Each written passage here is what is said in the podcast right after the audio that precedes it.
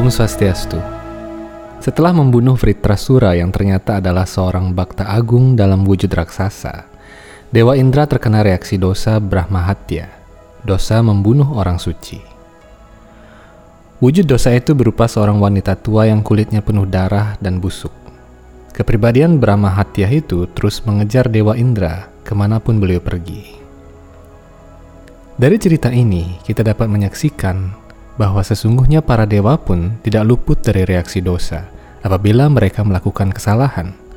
Contohnya adalah kesalahan kepada orang suci.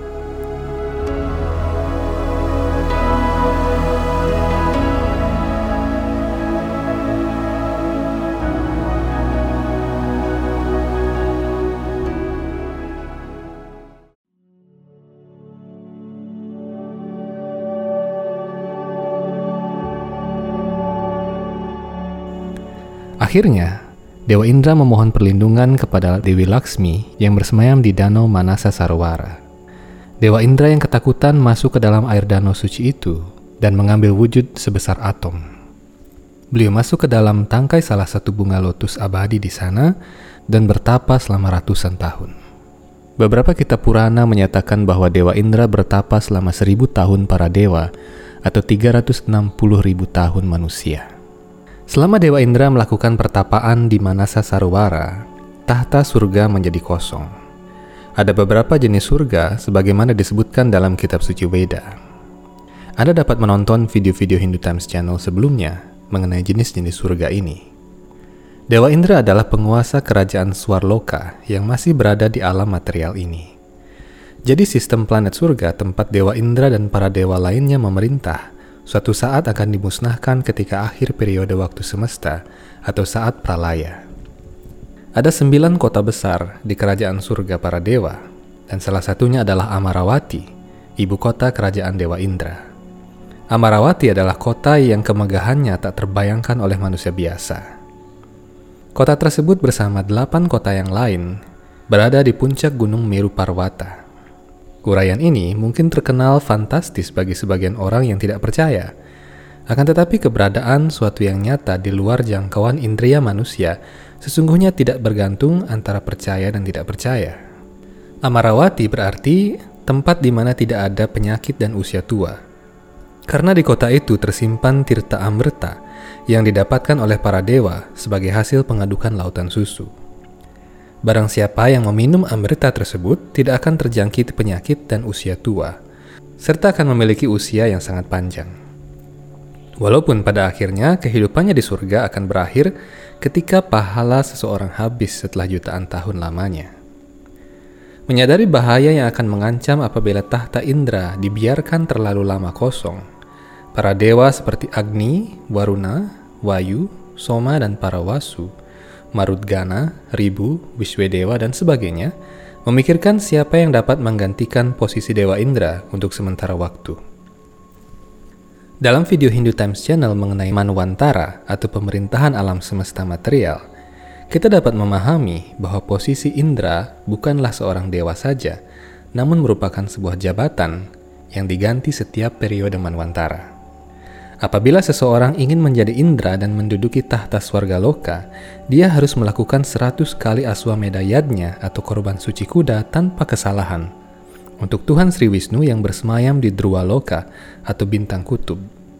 Karena itu seorang Indra juga disebut sebagai Shatakratu atau dia yang melakukan seratus kali upacara korban suci kuda tanpa kesalahan.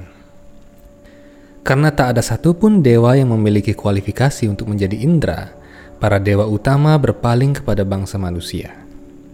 Tatkala peristiwa itu terjadi, bumi sedang berada pada zaman Treta Yuga, di mana para raja yang suci kerap melaksanakan yadnya-yadnya besar sebagai yuga dharma atau kewajiban agama yang berlaku di zaman-zaman yang berbeda. Pada zaman Kali Yuga yang tengah berlangsung saat ini, yadnya-yadnya yang besar sudah bukan lagi menjadi yuga dharma, Kewajiban agama yang ditentukan bagi manusia di zaman Kali Yuga adalah hari Nam Sankirtan Yadnya, mengucapkan nama-nama suci Tuhan Sri Krishna. Raja yang tengah berkuasa atas planet bumi saat itu adalah Raja Nahusa. Berdasarkan silsilah raja-raja dalam kitab-kitab Purana, Nahusa adalah cucu Maharaja Pururawa, seorang raja dari dinasti Somawamsa atau Chandrawamsa yang menikah dengan bidadari Urwasi. Putra Pururawa yang menggantikannya adalah Ayu, dan Ayu menurunkan Nahusa dan empat putra lain. Hal ini menunjukkan bahwa peristiwa ini terjadi di awal Treta Yuga atau sekitar 2 juta tahun lampau. Oleh karena itu pula tahta bumi kala itu dikenal dengan nama tahta Pururawa Simasana. Beberapa generasi setelah itu, saat Maharaja Hasti memerintah bumi, Beliau membuat ibu kota Hastinapura sebagai ibu kota dunia, sehingga tahta kerajaannya sejak itu dikenal sebagai tahta Hastinapura hingga zaman Mahabharata.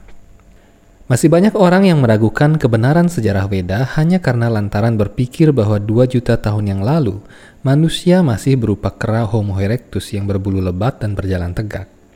Setiap orang berhak mempercayai yang mana saja, akan tetapi apabila seseorang menginginkan catatan sejarah otentik menurut apa sesungguhnya yang terjadi, seseorang hendaknya mengambilnya dari Veda.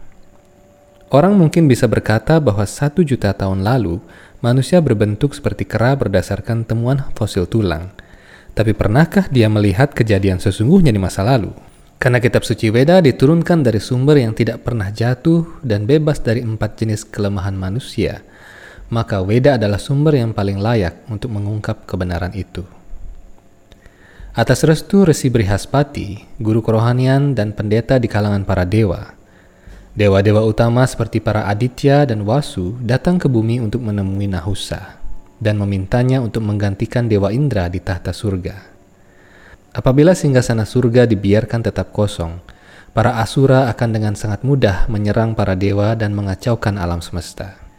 Nahusa pada saat itu adalah raja yang sangat terkenal di seluruh bumi, dan hanya beliau yang mampu melakukan seratus kali aswamedayadnya tanpa kesalahan. Atas desakan para dewa, Nahusa rela meninggalkan tahta kerajaan Pururawa dan mengambil jabatan sebagai pengganti Indra. Peristiwa sejarah ini menggambarkan dengan sangat baik betapa kualitas manusia pada zaman lampau jauh lebih tinggi daripada manusia di zaman ini. Pada zaman-zaman sebelum Kali Yuga dimulai, para dewa berperang bersama manusia untuk melawan penjajahan bangsa Asura yang mengacaukan tatanan administrasi alam semesta. Maharaja Dasarata dari dinasti Surya Wamsa terkenal dengan bala bantuan pasukan yang tangguh guna membantu para dewa memerangi armada pasukan Asura ketika zaman Ramayana. Kualitas manusia pada zaman lampau juga dibuktikan dalam catatan sejarah Weda. Di masa lalu, banyak raja yang saleh dari golongan manusia menikah dengan para bidadari atau apsara dari sistem planet surga. Keturunan-keturunan mereka akhirnya menjadi raja-raja yang saleh dan tangguh pada masa lampau. Bagaimana manusia zaman dulu memiliki rentang usia, kekuatan, ketajaman indera, kecerdasan, dan kesucian seperti para dewa dijelaskan dalam kitab suci Weda. Kitab suci Veda bagian Purana juga menjelaskan mengapa pada zaman ini kualitas manusia jauh merosot dan tidak lagi memiliki kualifikasi yang setara dengan para dewa. Semua itu berawal dari sistem pernikahan dan regenerasi menurut tata cara Veda. Dalam sistem pernikahan Veda terdapat upacara sakral yang disebut Garbadana Samskara atau upacara penyucian benih sebelum hubungan suami istri dilakukan. Kini upacara ini dianggap sama dengan upacara magadong-gedongan yang dilakukan ketika kehamilan telah terjadi. Padahal sesungguhnya tidak demikian. Garbadhana Samskara dilakukan sebelum pembuahan terjadi. Umat manusia di masa lampau melaksanakan upacara sakral ini sebelum pembuahan dilakukan sehingga kualitas manusia yang dilahirkan mencapai kadar satwika yang maksimal. Pada zaman modern ini, tidak semua orang mengetahui mengenai ritual Garbadana Samskara sehingga praktis upacara ini tidak lagi dikenal luas di kalangan umat manusia dan tidak dipraktikkan secara umum. Lebih buruk lagi, kini kehamilan bahkan telah terjadi sebelum upacara pernikahan dilakukan. Sangat disayangkan. Hal ini berdampak sangat fatal bagi kualitas manusia yang diturunkan. Semakin banyak suatu makhluk hidup memiliki jumlah pasangan kromosom, maka semakin cerdas dan kompleks makhluk hidup itu. Kromosom adalah untaian kode genetika yang terdapat dalam setiap sel yang menentukan sifat-sifat fisik makhluk hidup itu. Belakangan diketahui bahwa kromosom juga mempengaruhi sifat-sifat mental. Kuman yang kecil memiliki hanya beberapa pasang kromosom, sedangkan manusia memiliki 46 kromosom yang terbagi menjadi dua belahan yang berpasangan. Jadi terdapat 23 pasang kromosom dalam setiap sel manusia.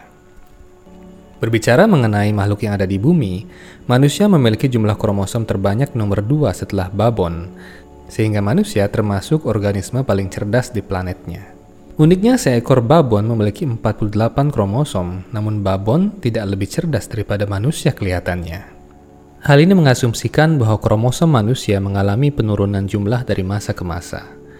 Pada masa lalu, kromosom manusia bisa mencapai jumlah 3 hingga 4 kali lipat dari jumlahnya kini, sehingga tak heran manusia dapat berketurunan dengan para dewa atau bidadari yang adalah spesies yang lebih sempurna.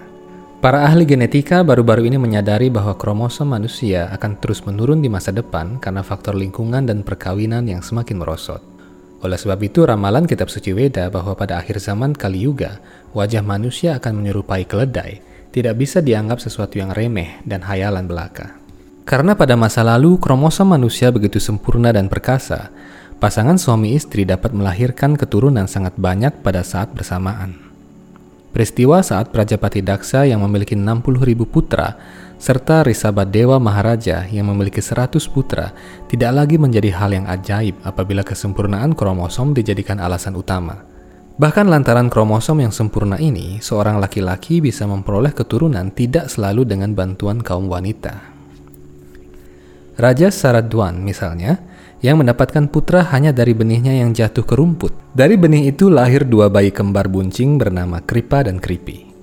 Kripa menjadi seorang Brahmana, yakni Kripa Carya, sedangkan Kripi menjadi istri Dronacharya, guru militer para Pandawa dan Korawa. Raja Nahusa yang saleh menduduki tahta surga selama beberapa waktu.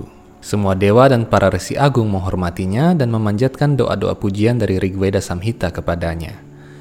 Makhluk-makhluk mulia di alam semesta seperti para yaksa, kinara, kimpurusa, siddha, gandharwa, dan apsara tunduk kepadanya.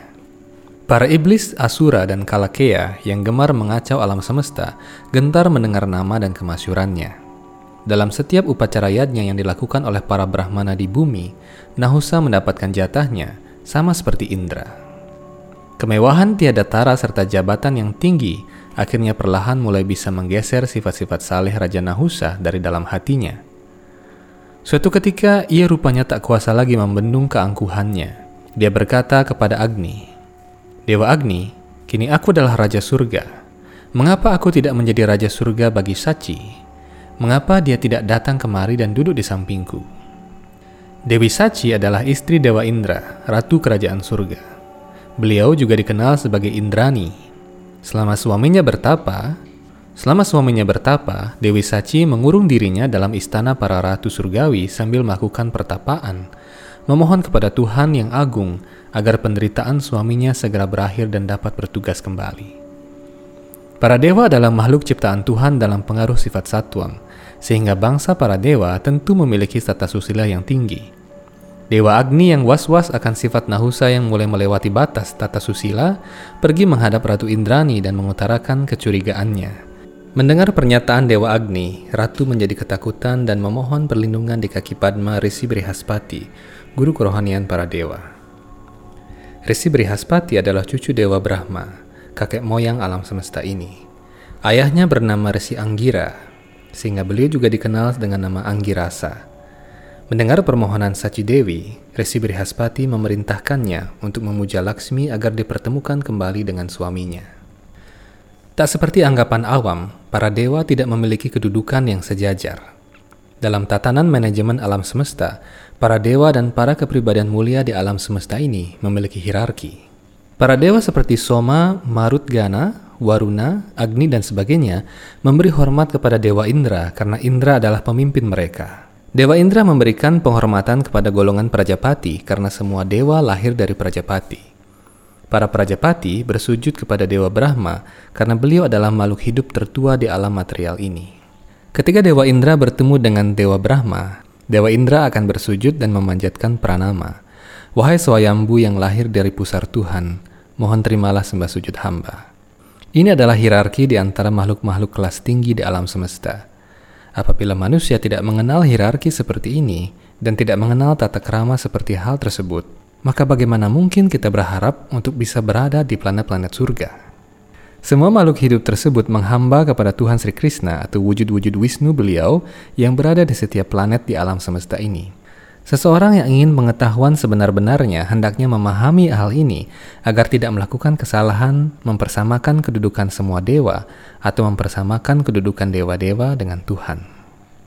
Dewi Lakshmi adalah sakti Sri Wisnu, sehingga para dewa pun memuja Laksmi di tempat-tempat suci di kota-kota surga agar kekayaan dan kemuliaan mereka terjaga. Dengan cara itu, Dewi Sachi berdoa kepada Laksmi dalam rasa kesetiaannya kepada suaminya. Atas berkat Dewi Lakshmi, Sachi dapat bertemu dengan Dewa Indra di dasar Danau Manasa Sarawara yang suci. Mendengar keadaan kerajaan surga dan keangkuhan Nahusa, Dewa Indra merencanakan sesuatu untuk menyelamatkan kerajaannya dan juga istrinya. Dewa Indra memberitahu istrinya agar berpura-pura menyetujui permohonan Nahusa agar Nahusa terjebak sendiri dalam nafsu dan kesombongannya. Di kerajaan surga terdapat suatu perayaan besar di mana Dewa Indra diarak dalam sebuah tandu yang dibawa oleh tujuh resi agung atau saptarsi. Dewa Indra memberitahu istrinya agar menyuruh Nahusa datang ke istana ratu untuk menjemputnya dalam tandu ketika perayaan. Dewi Sachi mengikuti petunjuk suaminya. Tatkala perayaan besar itu tiba, ketujuh resi agung datang dari sistem planet Saptarsi Mandala yang kini bisa kita lihat sebagai rasi Ursa Mayor dalam astronomi modern. Ketujuh resi itu datang untuk menandu Nahusa dalam tandu emas. Di antara ketujuh resi tersebut, hadir pula resi Agastya yang memiliki badan yang lebih pendek daripada para resi yang lainnya. Tatkala ketujuh orang suci tersebut menandu Nahusa, Resi Agastya yang berperawakan pendek tidak dapat menandu dengan baik, sehingga jalannya tandu menjadi pincang. Nahusa yang terbakar rasa marah dan angkuh berteriak murka karena tandu mulai oleng dan bergerak tak beraturan. Dia berseru dan mengatakan sarpa sarpa sebagai peringatan agar para resi berjalan dengan lebih cepat. Nafsunya telah membuatnya buta sehingga melupakan siapa sesungguhnya yang membawa tandunya. Detik selanjutnya, dengan rasa marah yang meluap-luap, Nahusa yang melupakan tata krama menendang resi Agastya sehingga tersungkur. Para Brahmana dan para resi lain yang membawa tandu itu di pundak mereka seketika murka melihat insiden tersebut. Resi Agastya yang agung berbalik kepada Nahusa dan berkata, Kau kira siapa dirimu? Mulai sekarang jadilah sarpa dan merayaplah di hutan dalam waktu yang sangat lama. Sarpa dalam bahasa Sanskerta berarti ular. Seorang resi atau brahmana tentunya adalah pribadi yang sanggup menaklukkan nafsu dan amarah. Akan tetapi kitab suci Weda menyatakan bahwa amarah dapat digunakan oleh yang berwenang untuk menegakkan tata krama, keadilan, dan kebenaran. Nahusa sebagai seorang raja tidak sepantasnya berbuat kasar terhadap para Brahmana agung seperti Resi Agastya. Apabila para resi membiarkan sikap Nahusa atas nama spiritualitas dan keramah tamahan, maka di masa depan akan ada banyak orang lain yang melanggar tata krama dan kebenaran tanpa takut dihukum. Oleh karena itu, kemarahan Resi Agastya bukanlah sentimen pribadi karena Nahusa telah menendangnya atau mengejeknya, melainkan untuk menegakkan norma karena Nahusa telah melakukan pelanggaran etika dan tata krama kepada seorang Brahmana yang suci. Selama 1.800.000 tahun, Nahusa menderita di hutan belantara sebagai seekor ular piton raksasa. Atas karunia Resi Narada, putra Brahma, Nahusa hanya bisa dibebaskan oleh orang dari garis keturunannya yang bisa menjawab seluruh pertanyaannya. Zaman telah berganti kedua para yuga, dan dinasti Somawamsa menjadi dinasti tangguh yang berkuasa atas setiap jengkal daratan dan lautan di bumi. Di akhir zaman dua para, saat kelima Pandawa diasingkan ke hutan, Nahusa mendapat setitik harapan untuk bebas dari kutukan tersebut. Tatkala Maharaja Yudhistira melewati hutan tersebut, Nahusa menculik saudara-saudaranya. Nahusa dalam wujud ular piton raksasa itu meminta Yudhistira untuk menjawab pertanyaan-pertanyaannya. Apabila Maharaja Yudhistira berhasil menjawab semua pertanyaan Nahusa, ia berjanji akan membebaskan keempat saudaranya. Nahusa dalam wujud piton itu mengajukan satu demi satu pertanyaan mengenai filsafat ketuhanan dan etika. Dan dengan lancar Maharaja Yudhistira dapat menjawab semua pertanyaan tersebut. Setelah semua pertanyaan berhasil dijawab, Nahusa yang berwujud piton berubah kembali menjadi manusia seperti sedia kala dan kembali ke planet surga. Peristiwa tanya jawab antara Nahusa dan Maharaja Yudhistira dirangkum dalam kitab suci Weda Mahabharata bagian Wana Parwa dan dikenal sebagai bab Sarpa Prashna. Demikianlah kisah mengenai Dewa Indra yang terkena reaksi dosa Brahma Hatya karena membunuh orang suci.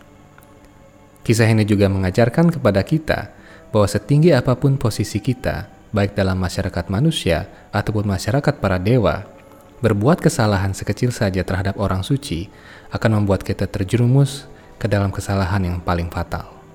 Semoga kisah ini dapat memberikan makna bagi Anda, dan sampai jumpa dalam video-video Hindu Times berikutnya.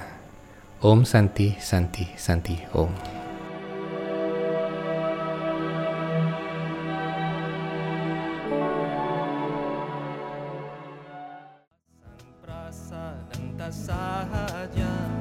Balabhadrina Balina.